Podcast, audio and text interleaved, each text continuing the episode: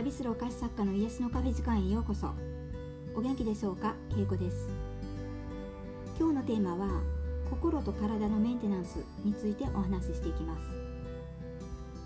私今日はちょうどお休みだったので月1回の整体に行って体のメンテナンスをしてきたところです。で以前のポッドキャストであの気候のお話をした時にあの気候を教えてくださった女性整体師さんとはまた別の方でこの方の整体は足つぼと全身リンパを流すというタイプのものになります。これを受けた直後は体もすごいすっきりしてむくみもないしなんか肌もね白くなって透明感が出るんですね。だから今かなり絶好調です。あの人間ってこうシンプルに考えると心と体でできてますよね。心イコール魂は考え方で作られてますで肉体は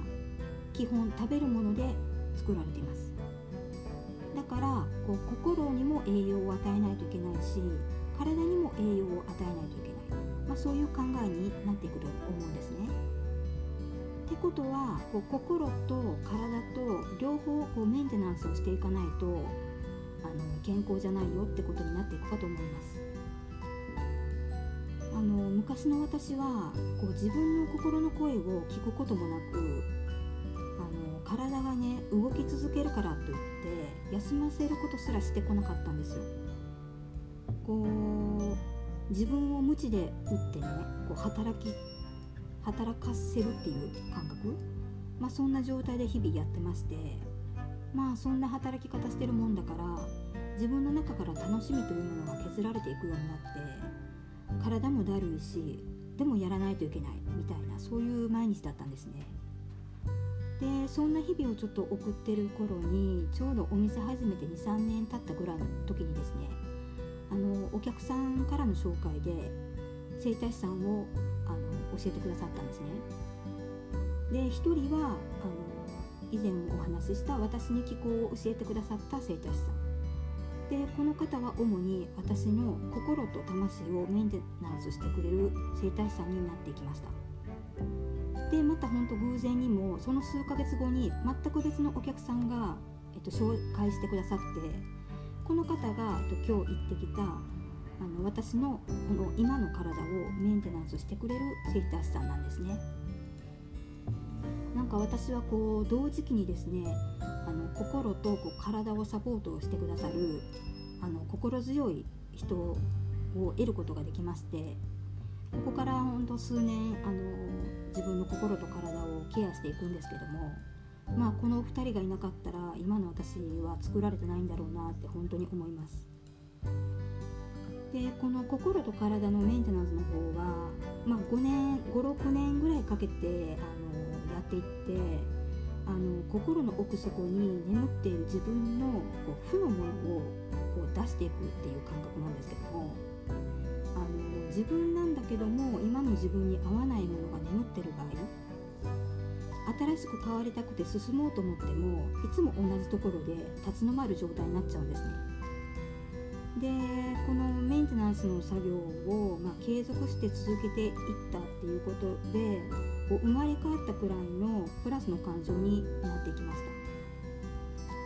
今はねそのもし合わない感情が自分の中に出てきたとしても自分で気づいて処理できるようになったんですね。でこう自分で自分を整える。これも気を整えるということにつながると思うんですけども今はねあの本当にできるようになったので楽に生きることができてますしいい考え方になることができてます。でこのもう一つの私の体自身この体のメンテナンスの方はあのまだ現在も最低月1ペースで通ってるんですけどもあの今ねコロナでお客さんももう少ないですし当時の働き方と比べたら私10分の1ぐらいしか動いてないんじゃないかなって思うんですよ。でそれにもかかわらず全然体がなんかやっぱりなんか良くなってないなっていう気がしまして、まあ、本当そういうのも先生に尋ねたらやっぱりここにね通い始めた頃あのあなたの体はもうやばかったってやっぱ言われるんですね。それで思い返してみるとそういえばこうお二人に偶然言われたことがあるんですけどもまあ、あのこのままの働き方してたら命ないよっていうのを同じこう時期にですねあの整体師さんに言われたんですね。で私は全く症状がなかったからそんなこと言われてもあの若いし全然気に留めてなかったんですけどもあのいつも言われてたことはあの症状が出てないだから、ね、出てないだけだからあの自分の体を過信してはいけないっていうことをすごく言われてました。でこれだけ肩もね頭も詰まってたら、まあ、すごいすごい頭痛とかね症状が本当はあるはず。でも私はあの無症状だったんですね。だからこう日々あのほぐしてあげてメンテナンスしないといけないっていうことを、まあ、言われてで私もあのそこは本当に素直になってずっとね通い続けてます。でこの当時この整体の先生はあのプロ野球選手のねピッチャー選手を見てた頃だったんですよ。で私の右肩からこう肩甲骨背中にかけてあの見た時にこのピッチャー選手とまるで同じって言われたんですね。でリンパドレナージュって聞くとこうエステのような感じでこう癒されるっていうイメージでねなんかこう気持ちがいいって想像するじゃないですか。でもあの私の場合そんなもんじゃ効かないから、まあ、あのいつも踏まれる状態なんですよ。まあ、この先生のあの、まあ、女性の先生なんですけども、まあ、足で私の肩を踏むみたいな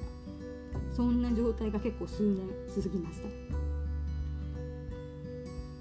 で、えっと、現在はねもう踏まれることなくなってあのもうね10年近くぐらい通ってるんですけどもね今はちょっとあのオイルとか使ってねあのリンパ流してくれてるんでやってもらってる間はまあ気持ちいいんですけどもそれでもなんか私の肩は全然良くなってなくってあの本当に酷使しすぎてあの完全じゃないんですね。なんかこう自分で過酷なことをやらせてたなって思ってこう自分の体へのね代償大きいなって本当思います。で心の方は、まあ、数年かかりましたけど今ではねあのこの方のサポートなくても全然こう自分でなんとかできるんですけどもなんかこう体の方って今思い今思えばこう依存していたなって思いました。なんかこういつもこう体をケアしてもらってすっきりしたからまた1ヶ月こう限界までこの体使い切ろうみたいななんかそんな感じで思っていてなんかこう頼りきってたんですね。なんか例えば立ちっぱなしあ立ちっぱなしの足をマッサージしたりストレッチしたりとか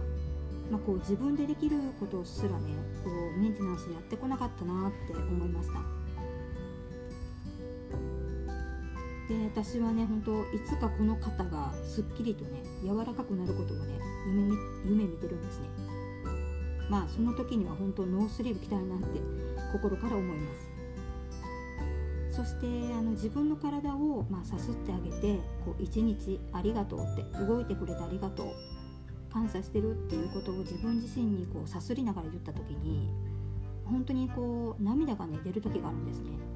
その時は本当に体がちょっと疲れてるんだなっていうことを最近あの身に染みて感じています。皆さんもこう心とね体に栄養をね与えてあげていく作業をしてあげてください。では今日はこの辺で終わりたいと思います。また次回のポッドキャストでお会いしましょう。